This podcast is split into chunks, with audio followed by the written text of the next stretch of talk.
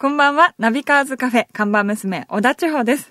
もうすぐ10月になるし、秋の味覚を使った新メニューを考えようかな。栗の炊き込みご飯は普通だから、栗きんとんご飯とか。そしてデザートにはサンマを丸ごと使った、サンマチョコクリームパフェもいいかも。ちほちゃんお疲れ様。お疲れ様です。いやいやいや、ちほちゃんの考えるメニューは、さすが、一味違うね。そうですよね。普通じゃ面白くないですもんね。あ、そう。あ店はい潰す気か。いやいや、変なメニューでこう客寄せをしないといけないですからね。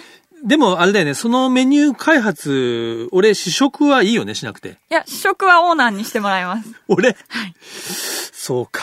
わかりました。じゃあ、ちょっとあの、栗きんとんご飯頑張るんで、はいサンマチョコクリームパフェはちょっと勘弁してもらえる？いやいや、両方お願いしますよ。腹壊すと思うね、多分ね。いやいや、大丈夫です。大丈夫、はい大丈夫？はい。まあ意外なものがな、ヒットする場合もあるからな。そうです、そうです。じゃあ、まあ新メニュー開発頑張るか。はい。じゃあまあね、新メニューはさておき、えー、今日のメニューはどうなってるか教えてくれる？はい、オーナー、今日のメニューは、バイシクルナビ最新号です。はい。えー、奇数月の20日、ね、えー、9月20日、すなわち昨日土曜日に発売になりました、バイシクルナビの、えー、月号で言うとね、11月号になるんですけれども、はい。やっぱりね、秋ってね、自転車のシーズンなんでね、わかる？それは季節的にうんうん。走りやすいということです。そう。夏はちょっとやっぱり辛いでしょ？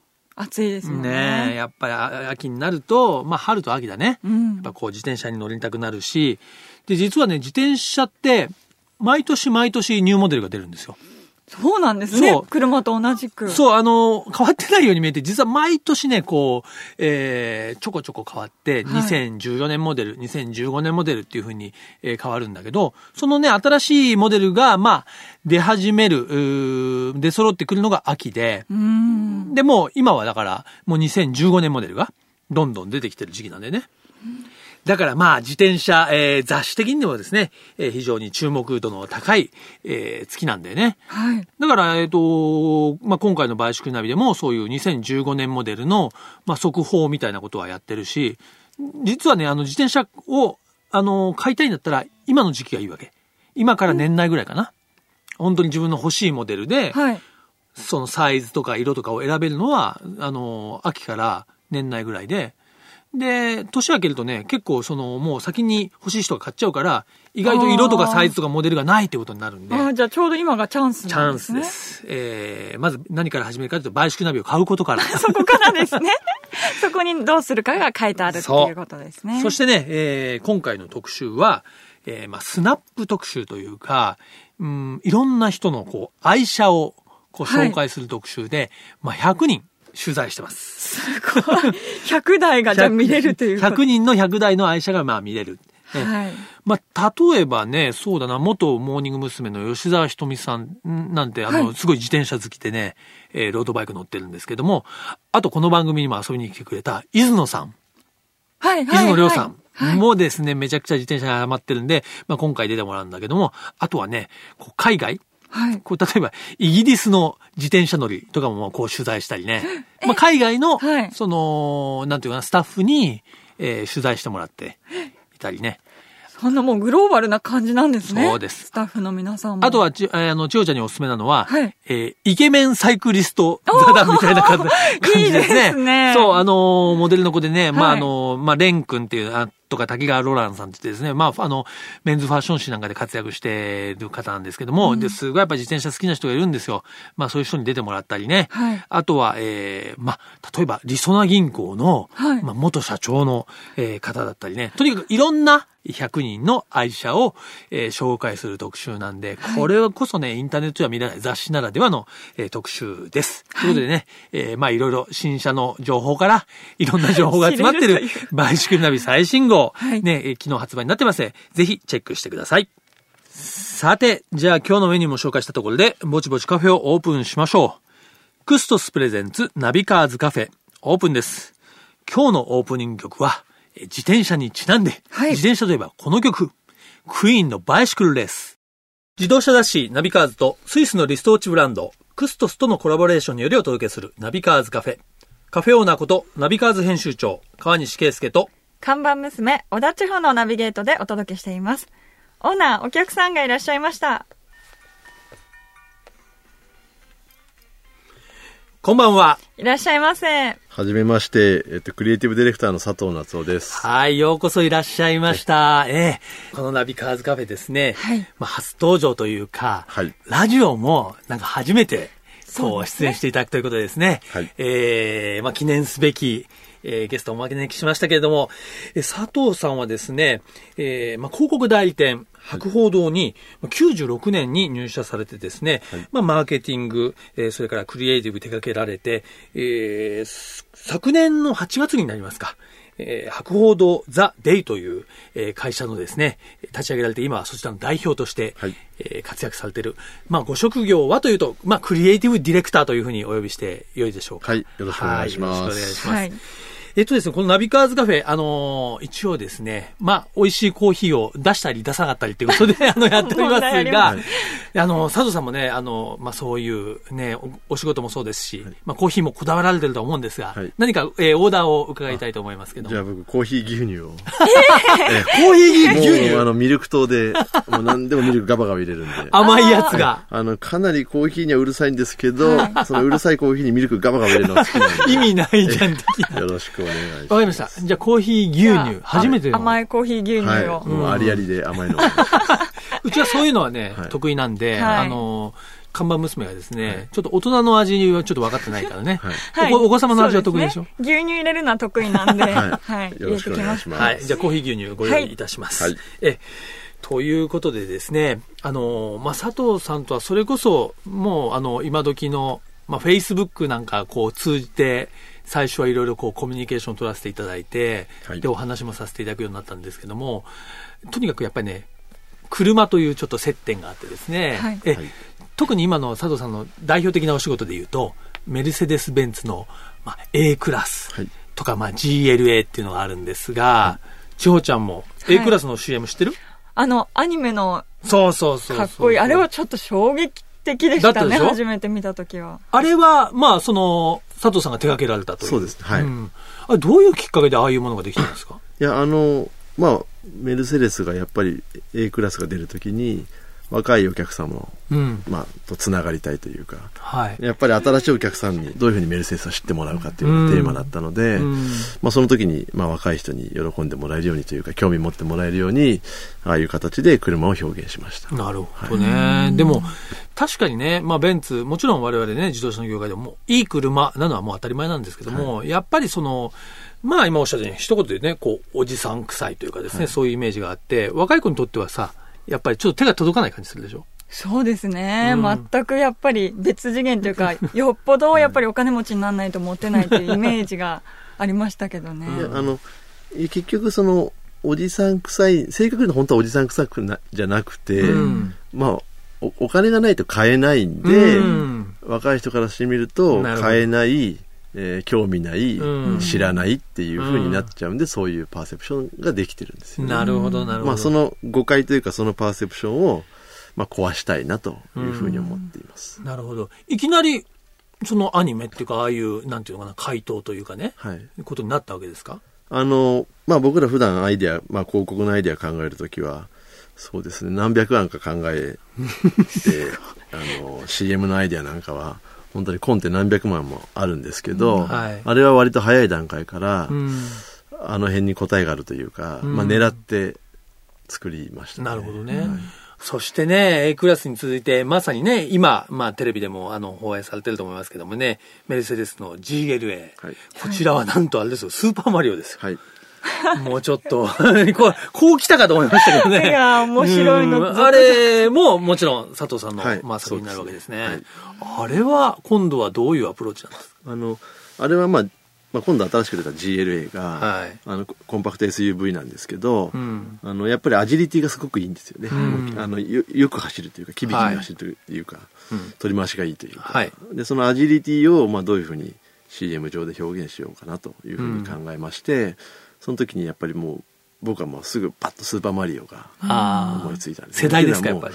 完全にあのスーパーマリオの動きとか音とか、はい。体に染み込んでるっていうか、だからあの音楽がパーンってかかると、ん。あのもう体が動く感じっていうのが、もう叩き込まれて、ええで、ある種のあの、マリオって、マリオ、スーパーマリオって、あれ自分の身体拡張性を楽しむゲームっていうか、ん。ものすごい速く走ったり跳ねたり、うん。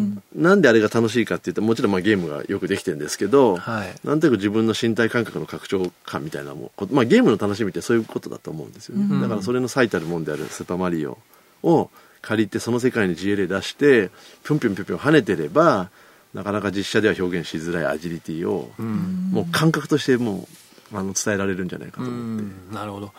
ね、すで、あれがやっぱり最後こう、なんていうの、実写になるっていうんですか？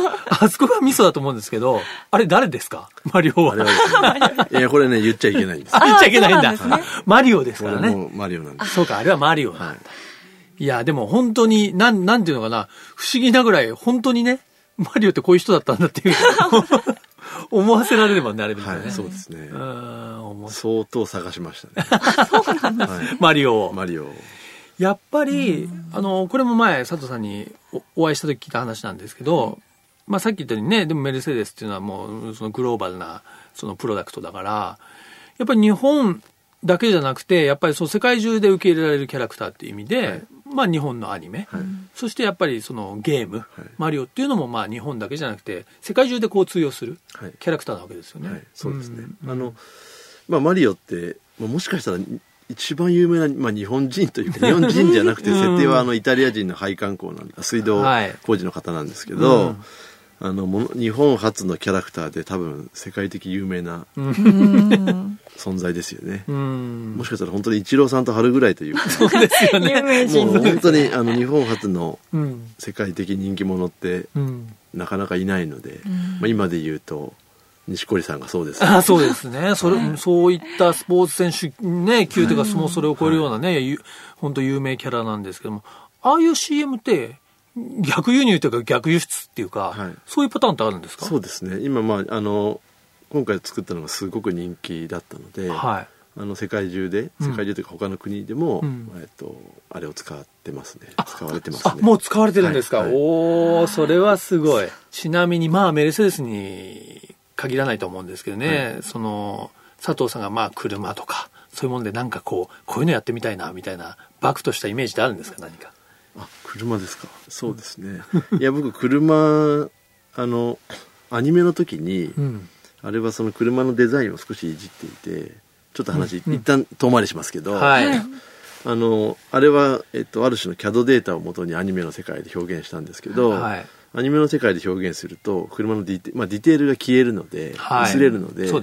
実際の縮尺通りに作っても印象が違うんですうよ、ーん。でその時に、えっと、アニメの中で実写の印象を再現するためにちょっと車を扁平させたり、うん。少しライトのデザインを強調したり、まあデフォルメね僕の方でんデフォルメをしましたでまあ僕車好きだったのでなかなか車のデザインをいじるっていう作業ってうん普通できないっていうか、そうですね。でまあものすごいそこ、まあ、ドキドキしたんですよね、うん。でそういう意味ではまあ僕は車あの好きなんで、うん。もちろんあのカーデザインや、はい。メーカーのあの専門家ではないですけど、はい。何か車作りに、まあ、うんコンセプトなのか、うん。デザインなのか、うん。まあ、ヒアリングレベルなのかわからないですけど、はいはいあの車作りになんか少しでもなるほど。あの関われたら楽しいなとう思います、ね。んまあ今はね、車をこう、まあ PR したり、はいそういうことですけど、まあ車作りそのものになんか関われたらいいなっていう話ですよね。はいそうそういう夢がありますね。はいえー佐藤さん的に物を売る、はい売ったり、PR するための極意って何ですか？教えてほしいんですけど。あの僕はまあ物を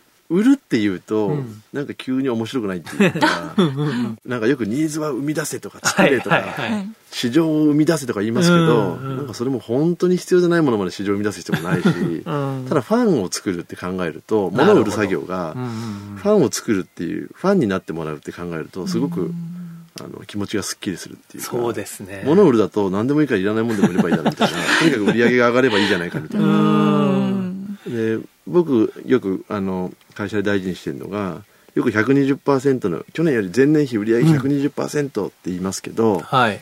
売上120%ってことは120%物が売れたって考えるよりも、はい。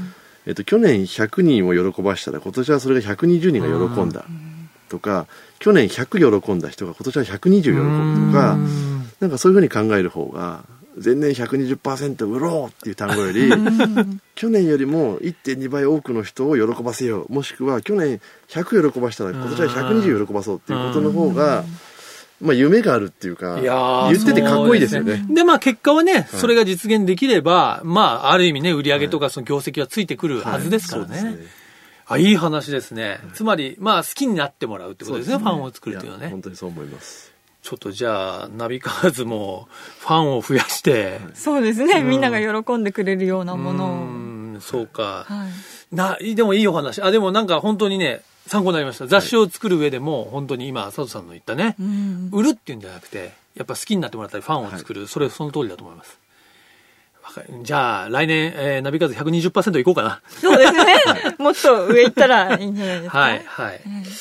いやーということでですね、もうあの、さっきからね、繰り返し言っていただいてますけどもね、佐藤さんは本当にあの、その、クリエイティブディレクターという前にですね、僕にとってやっぱり本当車好きの、ね、あの、車仲間みたいなところもあってですね、今日ちょっとそこのお話にまで届かなかったんですけども、ぜひちょっと来週ももう一度遊びに来ていただいてですね、はい。ちょっと佐藤さんの車とあとバイクもお好きなんですよ。はい。その辺の話をね、はい、ぜひ。ちょっとコーヒー牛乳飲みながらね、そうですね。はい。伺いたいと思いますが、来週もじゃあ遊びに来ていただいてよろしいでしょはいうか。。えーぜひよろしくおはい、願いします。よろしくお願いします。えーそれでですね、このナビカーズカフェはですね、えっ、と、その日のゲストの方にちょっと一曲、まあ、ドライブミュージックというかね、お好きな曲をリクエストいただいてるんですが、はいえーじゃあまあ来週もあるとして、今週、今日はいかがいたしましょうか？はい。あのー一曲選んできたんですけど、まあ、はい結構これ悩みましたね。なかなか。クリエイティブディレクターも悩む。そうですね。どんな曲なんでしょう？か。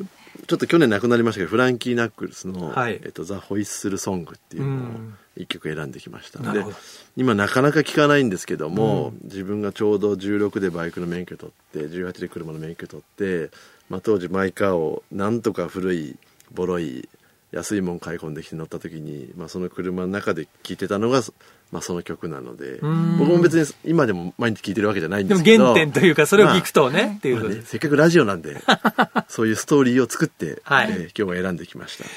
ありがとうございます。ねじゃあその思い出の曲をね、聴きながら今日はね、えー佐藤さんとお別れしたいと思いますけども、えーまた来週ぜひぜひね、えー遊びに来ていただきたいと思います。本日のお客様、箱報道ザ・デイ代表、えークリエイティブディレクターの佐藤夏夫さんでした。ありがとうございましたあり。がとうござあいました。りがとうございました。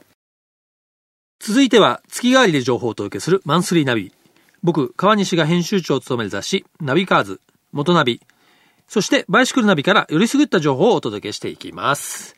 ということでね、今週は、実はね、まあ、あの、9月の6日になりますけどもね、えー、松田ロードスターのえー耐久です。メディア対抗の4時間耐久というのが筑波サーキットで行われまして、これにね、ナビカーズチーム初出場したんで、はい。ちょっとそのお話をしたいと思うんです気になりますねが、ね。はいいや、これはね、えーまあ、松田ロードスターあーのワンメイクで、えーまあ、メディア対抗って言って自動車雑誌だとかね、はい。ウェブだとか、まあ、そういうとこがチームを作って、えーこう、まあ、まさに、えー競争するんですけども、ユーノスロードスターというのが1989年にデビューしてから25年続いてるはい。伝統のあるレースでずっと筑波サーキットで行われてきていて、今年初めてナビカーズチームにもお声がかかってね、はい。出てきたわけなんですけど、はいちょうちゃん出たことあるよね。去年、はい、出場させていただきました。これがね、もうね、メディア対抗ってね、めちゃくちゃみんな本気でね、そうなんです、ね。そう、もうかけてるわけ、これに。はいでも、25年ずっと出てるチームもあるから、やっぱもうみんな早い。んで、対するナビカーズチームは、はい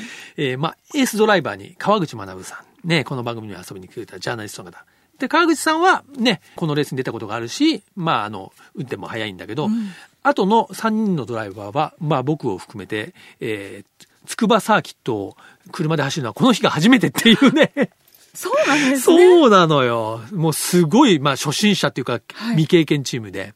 まあその、えーメンバーっていうと、まあ僕が走らせていただいて、あとはね、辻本聡さん。はい今年の8体にも、えーね、参戦した、もう二輪レーサーとしては超一流。レジェンドの。レジェンドの。はいそしてもう一人が、ね、この番組、えーのね、スポンサーでもある、クストスの、えー代表の河合さん。はい。ね、河合さん、千代ちゃんもしてると思うけど、もう車大好きで、やっぱレース経験も豊富なんで、まあ、みんな走れるメンバーではあるんだけども、いかんせんロードスターに乗るのも初めて、筑波崎と走るのも初めて、川口さん以外、はいどうなるんだろうということで、えー始まったんですけども、結果的に言うと、はい。えー23チームが完走した中で、はい。14位です。